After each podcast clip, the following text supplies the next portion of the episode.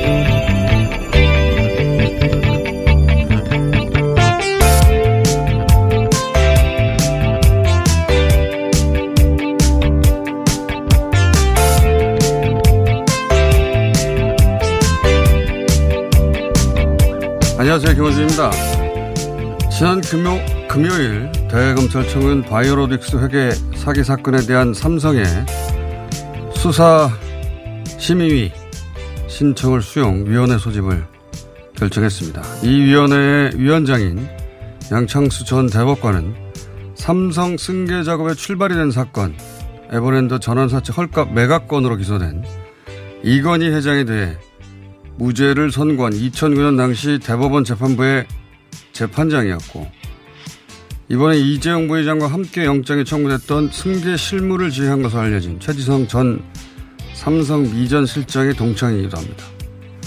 양 위원장은 최근 아버지가 기업 지배권을 자식에게 혹여 불법한 방도로 물려줬고 자식이 거기서 이익을 얻었다고 해서 자식이 사과할 일인가 라는 칼럼을 일간지에 기고하기도 했죠. 그러니까 승계 작업에 설사 불법이 있었다 해도 그게 자식의 책임은 아니라는 겁니다. 물론 여기서 자식은 이재용 부회장입니다.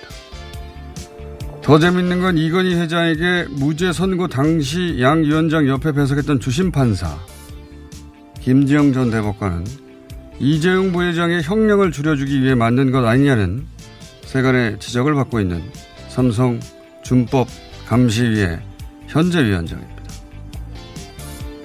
삼성이 자신과 관련된 불법 의혹을 해결해가는 과정을 지켜보며 그런 생각을 항상 하게 됩니다. 불법은 성실하다.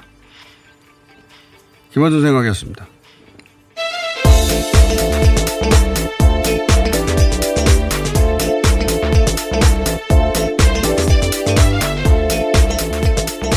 TBS 유밀입니다. 네. 이 검찰의 수사 심의는 애초에 검찰이 자기 식구 감싸기. 예, 그래서 검찰 출신 고위 관계자 봐주는 걸 막으려고 만든 제도예요. 예. 그걸 못하게. 그러니까 있는 죄를 함부로 불기소 못하게 하려고 만든 제도인데 삼성은 놀랍게도 이걸 정반대로 활용을 합니다. 그러니까 기소를 못하게 하려는 기소에 대한 부정적 여론을 만들려고 하는 거 아니겠는가. 유무죄를 법정에서 따지기 전에 아예 기소 단계에서 어, 그 기소가 잘못됐다 하는 여론으로 어, 전선을 옮기는 거죠. 그러니까 재판 이전으로 전선을 앞으로 옮겨버리는 어, 대범함 작전입니다. 예. 재벌 총수 범죄 관련해서 이렇게 어, 어떤 의미에서건 대범하게 움직이는 건 삼성이 유일해요. 어떤 기업도 이렇게 여론의 눈치 때문에 못하는데 삼성만 이렇게 합니다.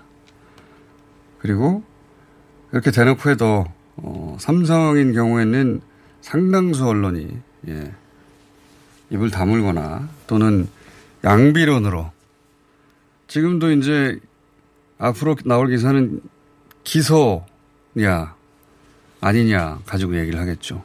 예. 전선이 그렇게 쳐지는 거예요. 예. 기소 자체를 문제 삼는.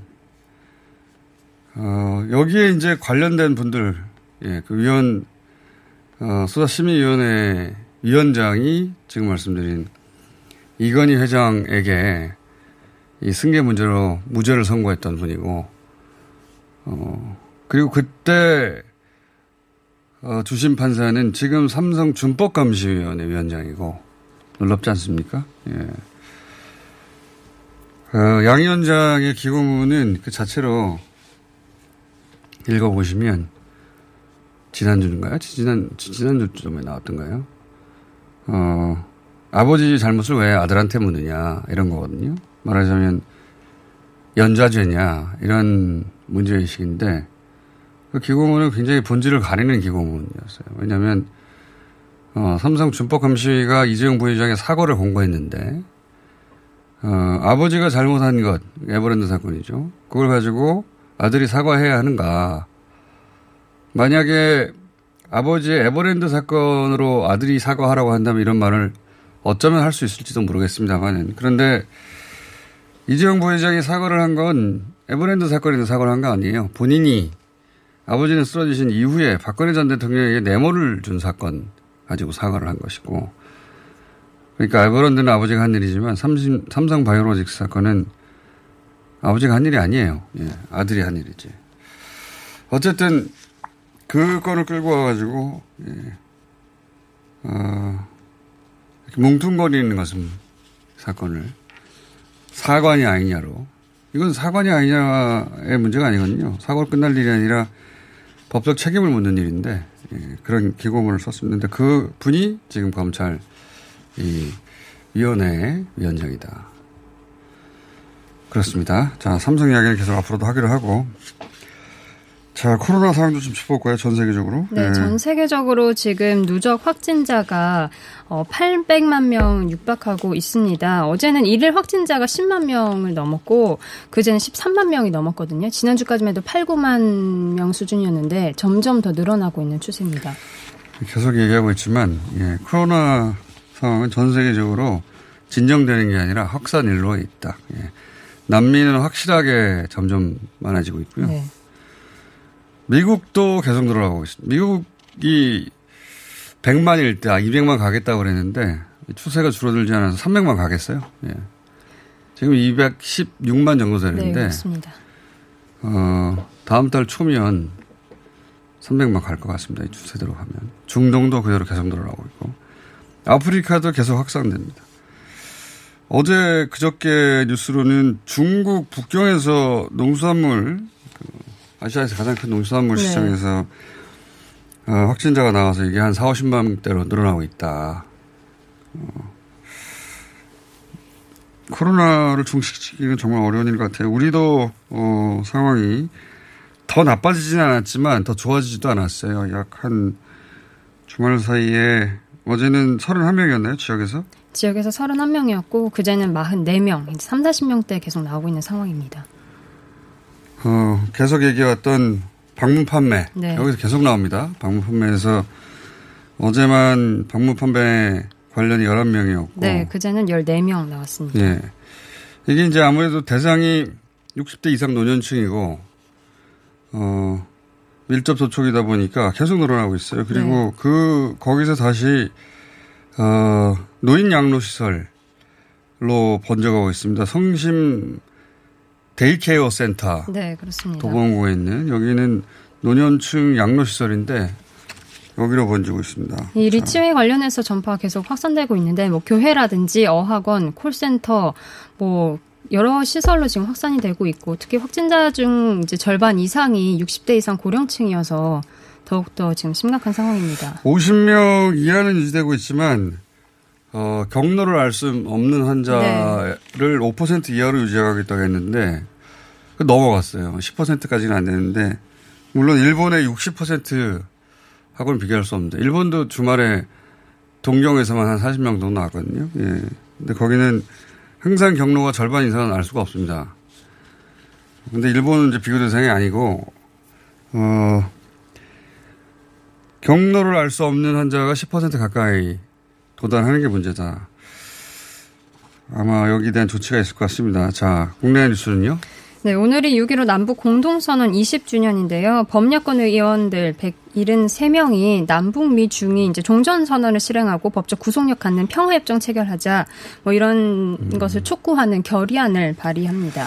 이건 뭐 결의안이니까요. 이제, 어, 잠시 후 저희가 정세현 장관과 짚어보겠습니다만 지금 어, 북한과의 관계가 이제 경색 국면으로 들어갔어요. 어, 북한이 우리하고 입장이 똑같기를 기대하는 게 우리 마음인데 그럴 수는 없습니다.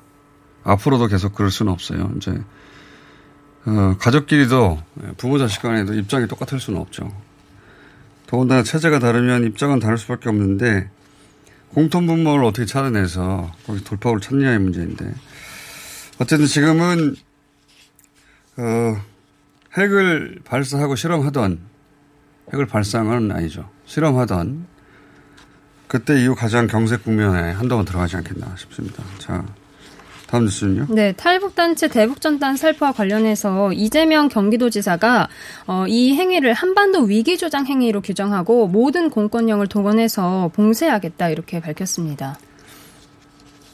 좀 늦긴 했지만, 예. 어, 이 전단이나 쌀을 페트병에 넣어서 다 쓰레기가 된다고 하고 지역 주민들 그 접경제 주민 주민들 굉장히 괴로워하고 있거든요. 확실하게 법안으로 만들어서 다시는 못하게 해야 된다고 봅니다. 네, 네. 적발시 현행범으로 체포해서 입건을 한다고 합니다. 어, 북한이 입건하고 아무 상관없어요. 예. 이 해안에 쓸려 내려온 그 페트병 어, 수거하는 영상을 본 적이 있는데 페트병 열어서 쌀 냄새 맡아보면 엄청 냄새 납니다. 네. 그걸 누가 먹습니까? 예. 어, 아무도 먹지 못할 것이고, 예. 설사 그게 도달한다고 해도 북한의 어, 가장 곡창지대라고 해요. 예. 그 지역이. 페트병이 도달할 법한 지역이. 앞뒤가 전혀 맞지 않는 행위다. 담수는 뭔가요? 네, 국회에서는 원구성 법정 시한 이미 넘겼는데 김태년 민주당 원내대표 이 박병석 의장 의장에게 결단을 요청하면서 오늘 이 단독으로 원구성할 수 있다 이렇게 또 밝혔습니다. 원구성이 안 돼서 저희가 어, 정치 코너도 못 만들고 네, 있는데 저희도 지장이 있죠. 저희도 지장이 있는데 핵심은 이제 법사위인 거죠. 예, 법사위를 어, 통합당에서 내놓으라는 거고 네. 민주당에서 내놓지 못하겠다는 거고 어, 이건 뭐 협상이 될 리가 없는 사안입니다. 예. 어, 통합당이 내놓으라고 하는 이유는 모든 법안을 의석수는 부족하지만 모든 법안을 통합당 뜻대로 하겠다는 거죠. 거기서 막아서. 그런데 그렇다는 의지를 어, 알고 있는 민주당에서 내줄 리가 있습니까? 그러면 선거에서 대승한 게 아무런 의미가 없고 네. 예, 유권자한테도 어, 예의도 아닌 것이고 의무를 다하지도 못하는 거라 협상은 안 됩니다. 네. 안 되는 것이고 서로 어, 여론전을 하는 거죠. 야당은 이 다수당이 된 민주당이 어, 막 한다. 우리가 당하고 있다. 우리를 도와다오. 네, 심지어 통합당은 이 법사위는 의회 민주주의를 소화하기 위한 최고의 보루다. 이렇게까지도 네. 주장을 했습니다. 말이야 뭐 각자 서로 유리하게 만들어내면 되는데 어, 민주주의 수호를 위한 처우 보루가 아니라 어, 법안을 막는데 유일한 통제 수단이 통제 수단이고 거기가 마지노선이라고 생각하는 건데 여당도 그래서 이제 그걸 원했는데 야당이 민주주의를 파괴하고 어, 일방 통행하고 있다. 우리는 당하고 있다. 힘이 네. 없어서 이런 모습을 보여주고 싶은 거고 지자들에게 여당도 어 우리가 다수당이긴 하지만 끝까지 협상하고 협치하는 모습을 보여주면 시도했다, 할 만큼 했다는 걸 보여주려고 하는 것이고. 근데 그 양쪽의 노력은 이제 할 만큼 한 것 같아요. 예, 그래서 아마 오늘 표결이 있지 않겠나. 네. 법사위 가지고 이렇게 얘기하는데 법사위를 포기할 리도 없고 이 당이. 그래서 오늘 내 결론이 날 것 같습니다. 자, 다음 주는 뭐가 있나 하나 정도 하고 네. 바로 넘어가야 될 것 같은데. 미국에서는 이제 경찰 총격에 또 흑인 경찰이 또 숨지는 사건이 발생을 했습니다. 그렇군요. 트럼프 대통령 대선이 얼마 안 남아 11월이거든요. 네. 대선이 얼마 안 남아서 이제 계속 미국 뉴스가 우리 외신에도 등장하는데 또 한 사람이 사망했네요. 예. 어, 음주운전을 피해 달아나던 청년에게 테이저건을 이제 음. 들이대려고 했는데 이를 이제 어, 탈취해가지고 도망가다가 그 과정에서 이제 경찰이 총을 음. 겨눈 거죠. 미국 이 총기 사고 사망자 다수가 흑인이에요. 예. 네. 경찰을 지나갈 때도 그렇고 이게 이제 인종차별 측면도 있는 것이고 또 하나 더 있는 것은 어 미국의 총기 문화 때문이기도 합니다. 미국의 총기 문화 미국 총기 소지가 자유롭잖아요. 어, 근데 단순히 그것만으로 이렇게 되지 않고 바로 인접 국가인 캐나다도 총기 소지가 자유로워요. 예. 그런데 총기로 인한 사건 사고 어, 살인 사건의 규모는 비교가 안 됩니다. 수치가 생각이 안 나는데 똑같은 총기 소지가 자유로운 국가를 바로 비교해 보면 어, 미국의 이 총기 사고 규모는 어마어마해요. 이건 기본적으로 문화의 문제이기도 하다. 그러니까 총기 소지가 자유로울 뿐만 아니라 나를 방어하기 위해서는 언제든 총을 꺼낼 수 있다고 하는 문화가 미국에 있어요. 그 베이스로. 이 문화가 저절로 생긴 게 아니라 이 문화를 지탱하는 협회가 있습니다. 미국 총기협회. 이 총기협회가 미국의 그 최대 로비 단체예요. 가장 많은 돈을 쓰는. 결국 돈 문제이기도 한 거죠. 인종 문제 플러스 돈 문제가 어마어마한 돈 문제가 결, 결합되어 있는 거라 해결 안 될 거라고 봅니다. 아무리 대물래도. 자, 그래서 이런 사건들이 미디어에 어떤 영향을 끼칠지 앞으로 계속 짚어보겠습니다. 여기까지 하겠습니다. TBS의 류밀이었습니다. 자동차에서 발생하는 대기오염 물질이 서울 지역 미세먼지의 약 25%를 차지한다는 사실 알고 계신가요? 고농도 미세먼지가 자주 발생하는 12월부터 3월까지 저공해 조치를 하지 않은 배출가스 5등급 차량의 운행이 제한됩니다. 3월 말까지는 시범 운영하고 올해 12월부터는 위반 차량에 과태료 10만 원이 부과됩니다. 서울시는 노후 차량의 조기 폐차 보조금과 매연 저감 장치 부착을 지원하고 있으니 12월 이전까지 미리미리 대비하세요. 자세한 사항은 120 다산 콜센터로 문의하세요. 이 캠페인은 TBS와 서울특별시가 함께합니다. 팟캐스트 청취자가 어머 키워주신 대장사랑. 벌써 출시된 지 5년이래요. 우리 몸을 위해서 대장도 사랑해야 하지만 유산균을 사랑하고플 땐 유산균 사랑. 효소를 사랑하고플 땐 효소 사랑. 다이어트를 사랑할 땐 듀이어트. 유산균 사랑, 효소 사랑, 듀이어트. 많이 많이 사랑해주세요. 듀이어트 챌린지 6기를 모집하고 있습니다. 검색창에 듀이어트. 오빠 아셨어요? 코어업이 면역력에도 좋은 거. 세상에 그래서 코업이 또 완판됐구나 코어업은 정상적인 면역 기능에 필요한 아연 그리고 페루산 마카에 멀티비타민까지 들어있잖아요. 언니도 알죠? 알지. 하루 900원도 안 되는데 다 챙겨주잖아. 역시 재구매하는 이유가 있어. 면역력과 활력을 한 번에 완판 기념 통큰 이벤트는 계속됩니다. 검색창에 코어업 검색해주세요. 긁지 말고 뿌리세요 글루타셀 아직도 무작정 긁고 계신가요? 땀이 나고 민감해지면 신속한 피부 진정이 필요합니다. 이럴 때 긁지 말고 글루타셀을 뿌려보세요. 인터넷 검색창에서 리얼한 후기를 확인하시고 특허받은 글루타셀 스프레이를 만나보세요. 전국에 있는 글루타셀 취급 약국에서 구매하실 수 있습니다. 긁지 말고 뿌리세요 글루타셀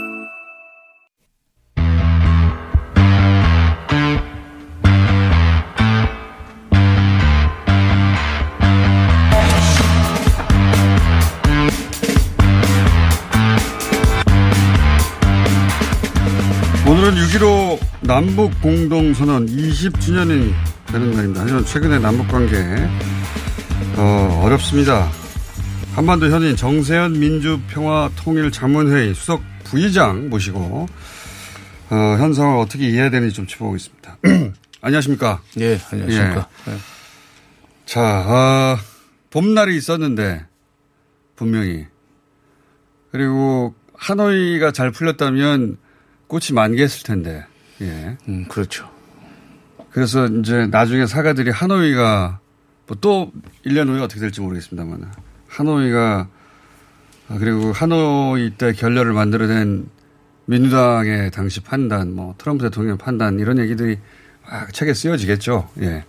근데 그건 그거고 이제 지금 북한에서 어 뭐 이것저것 다 깨버리겠다는 거 아닙니까 한마디로 그 동안의 합의 내용들을. 예. 예. 물론 대북 전단으로 빌미를 잡아 시작했지만 북한이 그럴 수밖에 없었던 내부적인 환경도 있는 거죠. 예. 일단 그 외형적으로는 그 김정은 위원장을 아주 어 심하게 모독하는 단어들이 들어간 전단 때문에 예. 여러 가지 대남 뭐 사실상 적대 행위를 좀 시작을 했는데 내부적으로는 경제가 지금 굉장히 어려운 것 같아요. 경제가 어려운 예. 어려운 상황을 그러니까 코로나 때문에도 어렵고 예. 또 하나 지금 유엔 대북 제재가 17년부터 지금 본격적으로 시작이 돼 가지고 풀리지 않고 있는 상황에서 정면 돌파전을 공, 그, 그, 그, 공언했는데 지난 반년 동안 아무것도 못했어요. 그리고 뭐 중국으로부터 어 중국 관광객이 들어와야 되는데 그것도 그러니까 안 되고 1월 29일 날 국경을 폐쇄했는데 그건 코로나 때문이었고 예. 폐쇄해서 아무것도 못 들어오고 사람도 예. 못 들어오고 심지어 중국에 나간 북한 사람들도 지금 못 들어오고 있을 정도로 철저한 그 봉쇄를 하고 있기 때문에 에, 물자의 이동이 전혀 이루어지지 않고 있는데 이 코로나 때문에 예. 내부적으로 지금 생산성도 굉장히 떨어졌을 거예요. 학교 학교를 지금 두 달이나 늦게 개학을 예. 했으니까. 그 코로나가 있다는 얘기죠. 그게. 그렇죠. 예. 그런데 지금 금년이 노동당 창건 75주년일 뿐만 아니라 2016년, 그렇지. 2016년 5월 달에 열렸던 당 중앙위원회 전원회의에서 국가경제발전 5개년 전략을 수립을 해서 이제는 어, 핵은 이 정도면 됐고 경제 쪽에 주력하겠다는 어, 선언을 하고 금년에 지금 국민, 인민들한테 북한 주민들한테 무언가 경제발전 성과를 안겨주겠다고 큰 소리를 쳤는데 이게 지금 아무것도 안 되고 있단 말이야. 금년이 지금 넉 달 노동당 창건까지는 넉 달밖에 안 남았고 이게 지금 복합적으로 작용을 해가지고 뭔가 지금 이게 불만을 어디 터뜨리고 책임을 넘겨야 되겠는데 그게 지금 삐라가 걸린 겁니다. 어, 그래서 이제 항상 뭐 어떤 체제든 내부적 위기가 있으면 이제 외부에서 적을 찾는 건 당연 한 것인데 음. 그거밖에 없습니까? 또 하나 지금 어제 오늘 사이에 내가 좀 그 뭔가 이게 혹시 이런 거 아닌가 하는 일종의 가설이 하나 생겼어요. 장관 장관님이 그런 가설을 만들면 아니 좀 김여정의 담화문을 전문을 읽어 보면은 예. 이런 대목이 있어요. 나는 예. 위원장 동지와 당과 국가의 에, 로부터 위험을 받은 권한을 사용하여 예. 대남 적대 사업 연관 부서에게 다음 행동을 결연할 것을 결연할 것을 지시하였다. 그러면서 이제 먼저 그 개성공단 내에 있는 공동연락사무소가 처참하게 무너지는 광경을 보게 될 것이다 하는 얘기를 네. 했고 그 이거는 그게 4.27 판문점 선언의 합의에 의해서 만든 것이 개성공단 내에 있는 연락사무소입니다. 이걸 깬다는 얘기는 4.27 합의를 자기네 또 깬다는 얘기예요. 남쪽에서 네. 전단사포를 막지 못하는 식으로 해서 4.27 선언을 깼기 때문에 네. 자기들도 그걸 깨버리겠다는 거고 그 다음 문장을 보면은 다음 행동은 조선인민 총참모부에게 지금 위임하였다 그랬어요. 예. 군에 위임하였다. 그러니까 군을 지휘하는 지금 그동안에는 무슨 김정은의 입인 정도, 입 정도로 알았었는데 군을 지휘할 정도가 됐다면은 사실상의 이인자 뿐만 아니라 법적이고 정치적인 공식적 이인자로 지금 등극하는 아. 그런 과정하고 지금 이게 맞물려 있지 않나 하는 생각이 듭니다. 아, 그러니까 김정은 위원장의 비서처럼만 보였는데 김정은 위원장의 지시를 내가 받아서 내가 이런 일을 해 나간다라고 그러니까 나는 이라고 김정은 위원장의 위임뿐만 아니라 예. 나는 위원장 동지와 당과 국가의 위임을 받은. 어, 그러니까 영실상부한 2인자가 되어가는 과정을 밟고 있는 겁니까 지금 김여정. 당도 부부장이? 지휘를 하고 국가도 지휘를 하고 위원장을 대리한다 하는 그런 표현인데 그러면서 총참모부에게 이러이런 걸 지시했다는 그 표현을 보면은 이게 조선인민군도 지금 그 휘하에 들어가고 있다. 아, 그러니까 북한에서 김정은 위원장 다음 넘버 투는 김여정 부부장이라고 그냥 막연히 짐작하던 것이 이제 공식화되는 과정. 예. 어, 권력을 재편해가는 과정이기도 하는 건가요? 바로 그거죠. 바로 그거죠. 아, 그건, 그런데 이제 김여정 부부장이 권력이 지금 김여정 쪽으로 완전히 에, 뭐 제2인자의 자리로 느- 자리 자리 올라가는 것을 당과 국가와 그 간부들이 전부 지금 그 인정을 한다고 그럴까 그걸 기정사실로 아. 받아들이고 있다는 표현이라고 표현이라고 아, 봅니다. 그럼 더더욱이 이제 강한 모습. 그러니까 단순히 여동생이나 가족이 아니라. 그러니까. 아. 88년생이라고는 나이 문제 때문에 밖에서 우습게 볼 수 있습니다. 또 하나 일반적으로 지금 뭐 남존여비적 사상을 가지고 있는 동양 사회 우리나라 같은 데서는 여자기 때문에 뭐, 뭐. 북한은 우리보다 훨씬 보수적이니까. 글쎄. 그래서 그런 점을 생각을 하면은. 어리고 여성이라고 만만하게 보지 못하도록. 그렇죠. 쉽게 얘기해서. 아. 지금 일리는. 철의, 철의 여인의 이미지를 지금 부각시키고 있는 것 같아요. 아, 그래서 말이 더 세, 세군요. 이게. 말이 더 세지죠. 그러니까 이제 무엇을 하겠다고 하는 행위만 보지 말고 그 행위를 김여정 부부장이 내리고 있다. 정말 지휘하고 있는데 아주 세게 나온다. 그러니까 최전방 사령관으로 좀 야. 올라섰다는 얘기. 그래서 저희가 정수현 부의장님을 현인이라고 하는 겁니다. 야, 아무도 제시하지 않았던 시각인데 말씀을 듣고 보니까 이- 그거 완전히 이해가 되네요. 뜬금없이 김여정 부부장이 이 모든 걸 하고 있을까. 그리고 김여정 부부장은 사실은 남북 관계를 부드럽게 만드는 역할을 이때까지 해왔는데 지금 정반대 역할을 하고 있는 거잖아요. 그렇죠. 이 어려운 가운데 어, 외부의 적도 차단해야 하겠거니와 그 적을 때리는 역할을 김여정 부부장에 부여해서 넘버 투로 권한이 넘어가는 공고히 하는. 그러니까 군대 지금 총참모부에게 지시를 내렸다는 얘기는 군대를 지휘할 수 있는 권한도 가지고 있다는 얘기예요. 그게 에, 보통 일이 아니죠. 그러네요. 이런 적은 없었지 않습니까? 음, 근데 이제 김정일 위원장도 예. 그 김일성 주석이 사망한 후에 3년 상을 치른다고 그러면서 상당히 그, 그 전면에 나서지 않고 자명을 했어요. 실질적인 예. 권력을 통, 행사하면서도. 근데 그 끝나고 나서 맨 처음에 그 받은 칭호가 조선인민군 총사령관입니다. 어, 군을 지휘하는. 아. 근데 제 말은 이, 그, 전 세대하고는 다르게 지금 이제 남매인데 가족이 이렇게 빨리 넘버 투가 표면적으로 부상하는 경우는 없었지 않습니까? 이번에는 처음이, 이번이, 이번이 처음이죠. 그 동안에는 부자간에 이게, 저. 어. 그러니까요. 그 권력을 어. 주고받았는데, 이게 지금 김정은의 음. 그 자녀들이 너무 어린 관계로 결, 결 도리 없이 지금 백두 혈통론을 강조해왔던 그 북한 정치 문화 속에서는 좀 김여정이 실질적인 넘버 투로 이제 이번에 음. 이번 이번 일을 계기로 해서 올라서는 것이 아닌가. 그렇게 앞으로. 관측이 된다. 예, 예. 아, 굉장히 일리 있는 분석이라고 봅니다. 자, 그, 그런 속도를 품고 있으면서 지금 표면적으로 굉장히 강한 그 언어들을 사용해서 어, 남쪽에다 메시지를 던졌는데 그러면 우리는 어떻게 대응해야 되는 겁니까? 이럴 경우에. 일단 그 B란 문제는 네, 단호하게 대처하면 될 거고. 단호하게 대처를 해서 법을 만들어야 돼요. 예, 예. 기왕에 있는 그 여러 가지 법을 긁어 모아서 어, 규제한다고 그런 것은 북쪽한테 어, 별로 그렇게 에, 그 와닿지 않을 겁니다.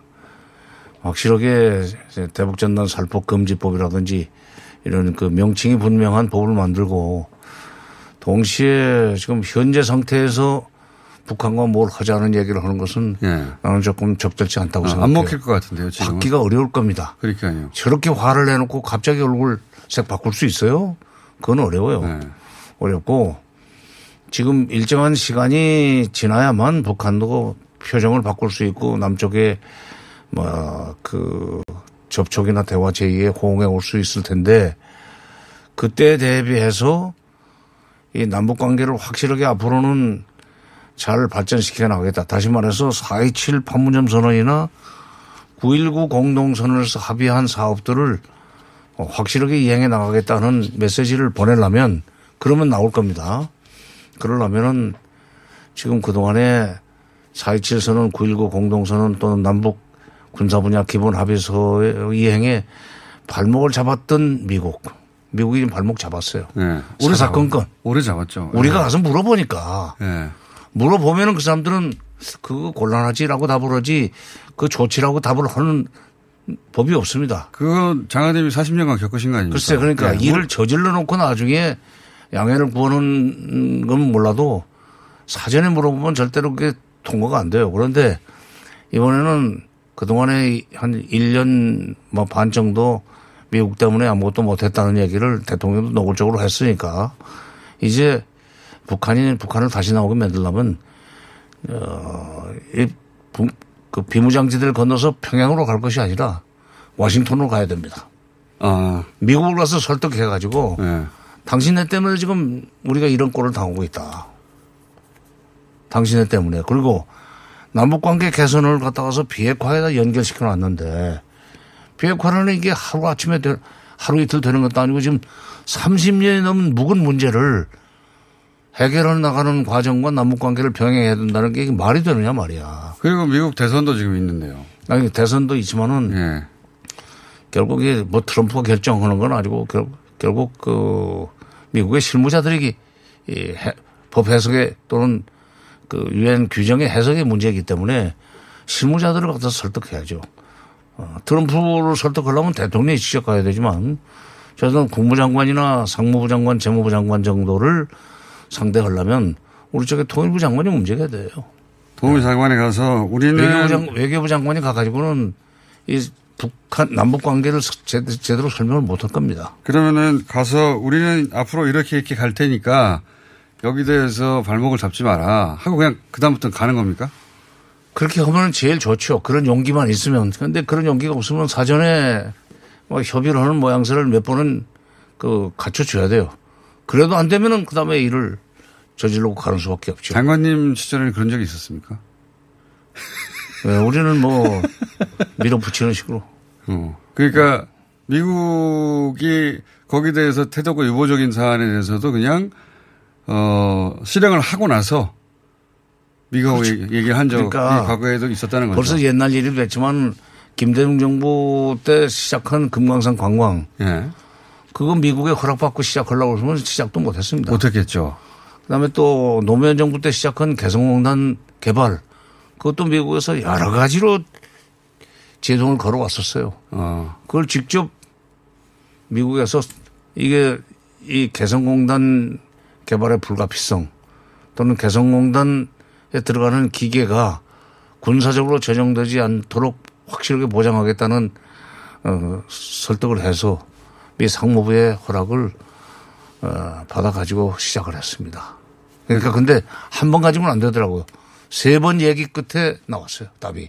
세 번 끝에. 예. 이번에도 그런 노력은 하되 그게 계속 유보적이면 유보적인 채로 두고 일단 일은 진행시켜라는 말씀이시죠. 그렇죠. 예. 일을 저질러 놓고 그러는데 어떻게 할 거예요, 저- 저희들이. 그게 저희들이.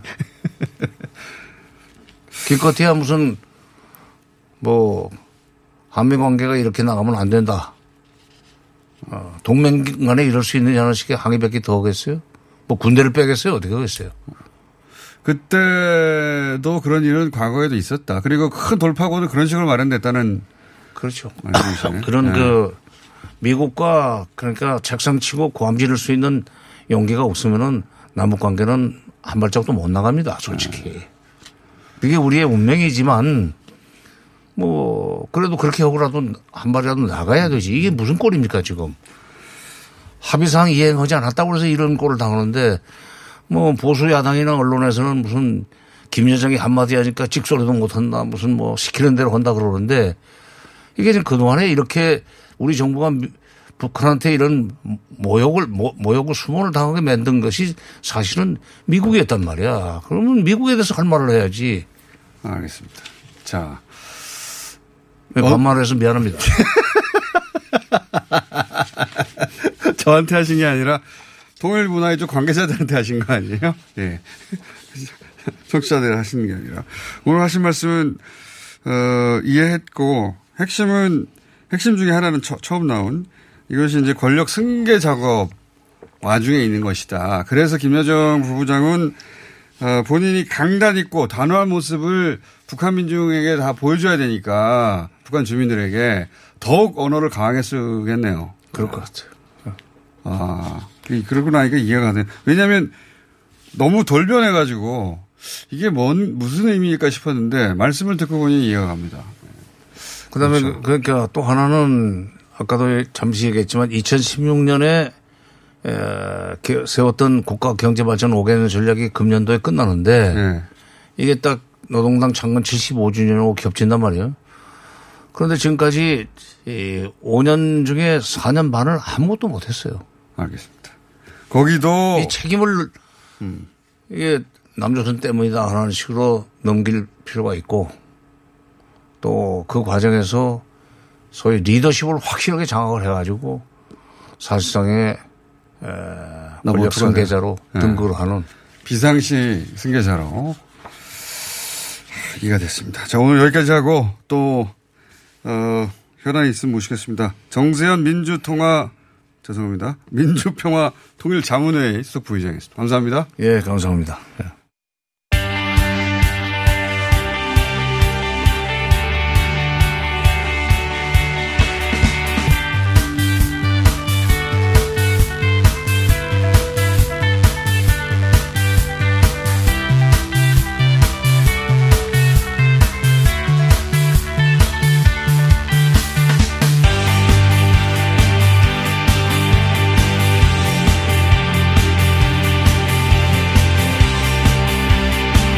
자, 코로나 얘기 좀 해보겠습니다. 언론에 혈장 치료제 얘기가 계속 나오는데 이게 뭔지 그리고 우리가 어디까지 와 있는지 고대 안산병원 감염내과 최원석 교수님 나오셨다. 안녕하십니까. 네, 안녕하세요. 혈장 치료제가 이게 뭡니까? 혈장 치료제라는 게 이제 예전에 어, 회복기 혈장 치료라는 걸로 한번 언론에 나왔던 적이 있을 텐데요. 환자분들이 어떤 병을 앓고 나면 특히 감염 질환일 텐데 앓고 나면 그 혈액 내에는 그 병을 그 병원체를 억제시킬 수 있는 뭔가가 있을 거다라는 네. 생각을 옛날부터 아, 했습니다. 영화에도 좀비 영화도 네, 예. 그런데도 가끔 나오기도 예, 하죠. 뭐 이렇게 나은 사람의 피를 가지고 뭘 어떻게 해본다. 네, 네. 예. 그래서 예전에 잘 모르던 시절에도 앓고 나서 회복되신 분의 혈액을 이용해서 치료하려는 시도가 있었거든요. 아. 근데 이제 그 위에 보니 그 안에 항체가 있고 그 항체. 항체가 바이러스를 억제시켜 줄 수 있구나라는 걸 알게 된 음. 거죠. 그래서 실제로는 회복기 혈장을 직접 투여해서 환자분에게 직접 투여해서 어, 치료하는 방법도 지금 사용이 되고는 있는데요. 그러니까 이런 건가요? 용어가 뭐더라? 중화항체? 네, 예, 그렇죠. 예. 중화항체. 그러니까 이제 네. 코로나 바이러스에 감염됐다가 그걸 이제 극복한 분들 혈액 속에는 그걸 이기는 어, 물질이 있는데 물질이라고 하죠. 항체가 있는데 그 피를 뽑아 가지고 그 환자한테 주입하면 그 항체가 또 그 환자의 몸에서 작용을 해서 그 병을 이기도록 해준다. 뭐 이런 발상이네요. 그렇죠. 딱 그거죠. 이제 어. 이걸 수동 면역이라고 하는데 다른 곳에서 만들어진 항체를 넣어 주어서 그 바이러스를 극복할 수 있도록 만들어 주는 거죠. 그런데 이제 회복 기 혈장을 직접 투여하는 건 환자분과 공여자가 딱 있어야만 가능하고 그러네요. 또 환자분마다 앓고 나서 생겨나는 항체가 그러니까 항체의 농도가 좀 다르거든요. 그렇겠죠. 이제 표준화시키기 좀 어려운 면이 있죠. 그래서 어. 그런 시기적인 부분이나 표준화시킬 수 있는 부분 이런 것들을 고려해서 환자분들 앓고 난 분들의 혈액을 모아서 거기에서 이제 항체를 농축시켜서 그걸로 제제를 만드는 겁니다. 그래서 이게 이제 혈장 어. 치료제라고 이야기를 하는 거죠. 그러니까 이게 화학적으로 만들어진 치료제보다 효과가 어떤 사람한테 굉장히 더 높을 수도 있겠네요. 네, 근데 이제 이건 사실은 해봐야 알죠. 우리가 회복결장 치료는 어, 몇 건의 시도건들이 있고요. 네. 일단 보고된 결과들은 나쁘지는 않습니다. 외국에서도 있고 우리나라에서도 아. 있고 그러니까 어, 여기에 있는 항체를 모아서 농축시키면 더 괜찮을 거라는 어. 기대는 할 수 있는데 실제로 효과는 뭐 저희 과학하는 사람들은 항상 평가를 실제로 해보고 그것이 효과적인지 어. 안전한지를 이야기해야 되는 거니까요. 그러면 지금 우리나라만 하더라도 만 명이 넘는 사람이 완치됐는데 혈장이 한 만 개 정도 확보된 거예요, 그럼?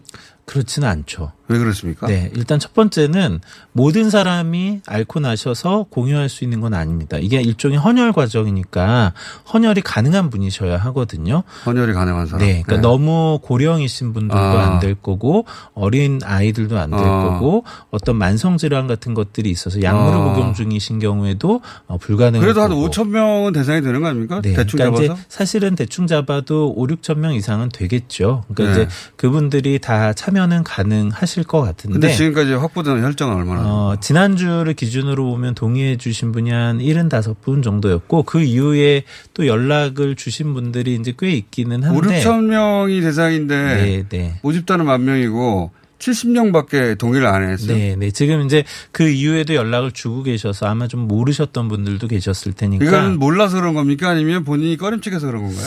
꺼림칙한 것보다는요. 이제 첫 번째는 어, 이 코로나19도 일종의 앓고 나신 분들한테 트라우마 같은 걸 좀 남기죠. 어, 그러니까 이제 이런 거하고 엮이는 거에 좀 불편감을 느끼시는 그래도 분들도 있을 거예요. 본인이 나은 분으로서 네, 내 혈액이 다른 사람을 치료하는데 기여한다면 저 같으면은 두 번, 세 번 할 것 같은데요. 네, 네. 그러니까 이제 참여해 주신 분들은 그런 생각으로 참여를 해 주시는 거고요. 그래서 그러한 불편함을 느끼시는 분도 있고 또 지금 이제 그 체열을 가능한 어 곳이 뭐 수도권에는 저 제가 있는 고대 안산병원 그다음에 이제 어 대구 쪽에는 세 군데 병원이 있어서 사실 이제 전국에 있는 환자분들이 접근하기가 아주 용이하지는 않습니다. 아, 그러니까 잘 몰라서도 하나 있고 그러니까 고대 안산병원이 열심히 알리지 않았기 때문에 네, 잘 몰라서. 열심히 해야 되는 것도 있겠죠. 잘 몰라서 못하는 분도 있을 것이고 네, 네.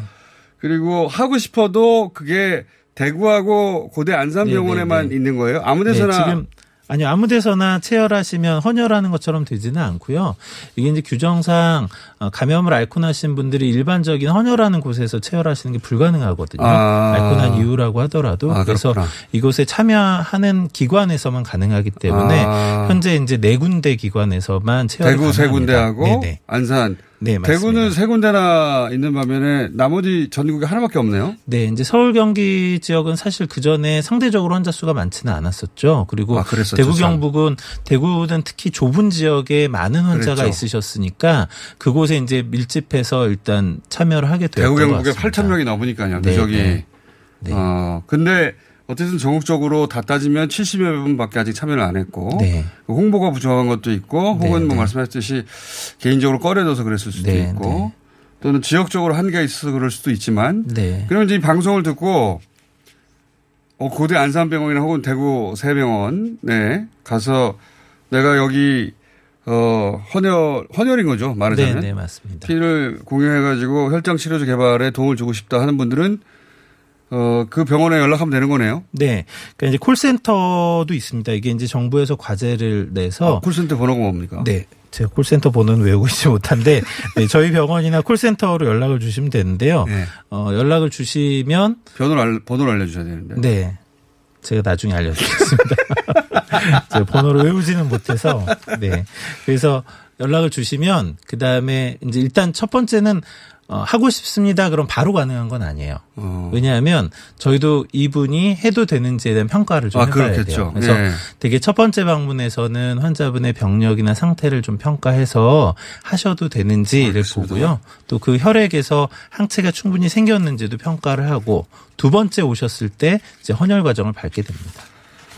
그 고대 안산병원 한 곳과 대구 계명대 동산병원, 대구 경북대병원, 대구 파티마 병원 총네 곳이 있습니다. 근데 아 이거 그 뭐랄까 접근성 문제가 좀 있긴 하네요. 부산에 있는 예를 들어서 20대 청년이 회사를 다니고 있는데 뭐 대구 혹은 서울까지 와가지고 두 번에 걸쳐서 방문하며 헌혈을 한다는 게 쉽지가 않잖아요. 네, 그렇죠. 이제 그런 부분에 좀 문제가 있죠. 근데 이제 어 그래도 참여하겠다는 되게 의지로 제주도, 강원도 뭐 이런 데서도 아. 와주고 계시거든요. 그러니까 지금 이런 여섯 분은 굉장히 의지가 강한 그렇죠. 분들이고, 네. 그러니까 아, 이 질병 을 해결하는 데 꼭 기여하고 싶다. 본인이 고생한 사람일수록 더 할 것 같아요. 네, 또 얼마 전에 오셨던 분의 경우에는 이제 그분은 굉장히 심하게 폐렴도 앓으셨던 분이었던 어. 것 같아요. 근데 그분은 다른 분이 마침 그때의 회복기 혈장을 본인에게 주실 수가 있어서 아. 그렇게 공여를 받으셨고 그래서 나으셨대요. 그래서 본인이 그런 네. 경험이 있어서 빚진 마음이 있어서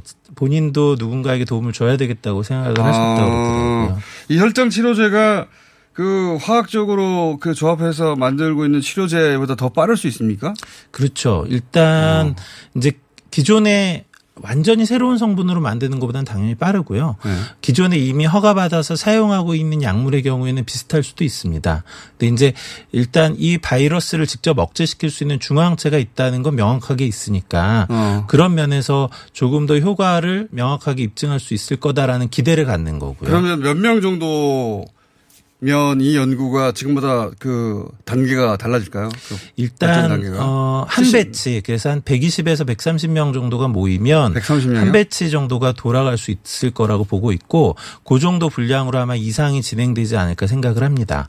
어, 그 정도 분량이면 그 안에 이제 환자분들. 네, 네. 환자분들마다 항체가가 좀 다르니까 네. 투여할 수 있는 정도가 좀 다르긴 할 텐데 적으면 3, 40명 많으면 한 5, 60명 정도의 환자에게 투여 가능한 분량이 될 거라고 보거든요. 어. 그러니까 지금보다 한 50명 정도는 더 네, 그렇죠. 그 혈장이 필요한 거네요. 네, 네. 그러면 저희가 어, 고대 안산병원하고 연락해가지고 오늘까지 몇 명인가요? 그래가지고 저희가 주기적으로 몇 명 신청 왔다. 네, 네. 혈장 공여를 위한 그 콜센터 번호를 알려주셔야 돼요. 아, 번호 나오네요. 1522에 6487. 야, 콜센터 치고는 굉장히 어렵네요. 번호가. 네. 보통 간단하게 떨어져야 되는데 1522에 6487. 이 번호로 전화를 주시고 저희가 주기적으로 교수님한테 이번 주는 몇 명 됐나요? 130명 정도는 돼야 의미 있는 이상이 된다는 거 아닙니까? 네, 네. 근데 이제 거기서 끝나지는 않을 거고 그 다음 단계는 당연히 쭉 계속 가야 되니까 공여 과정은 계속 반, 진행이 될 일단 겁니다. 여기까지 가보죠. 네, 네. 130명까지 가보고 어, 이 혈장 치료제가 일반 치료제보다 훨씬 개발이 빠르다고 합니다. 오늘 여기까지 하고 저희가 주기적으로 업데이트 하겠습니다. 고대 안산병원 감염내과의 최원석 교수님이었습니다. 감사합니다. 감사합니다.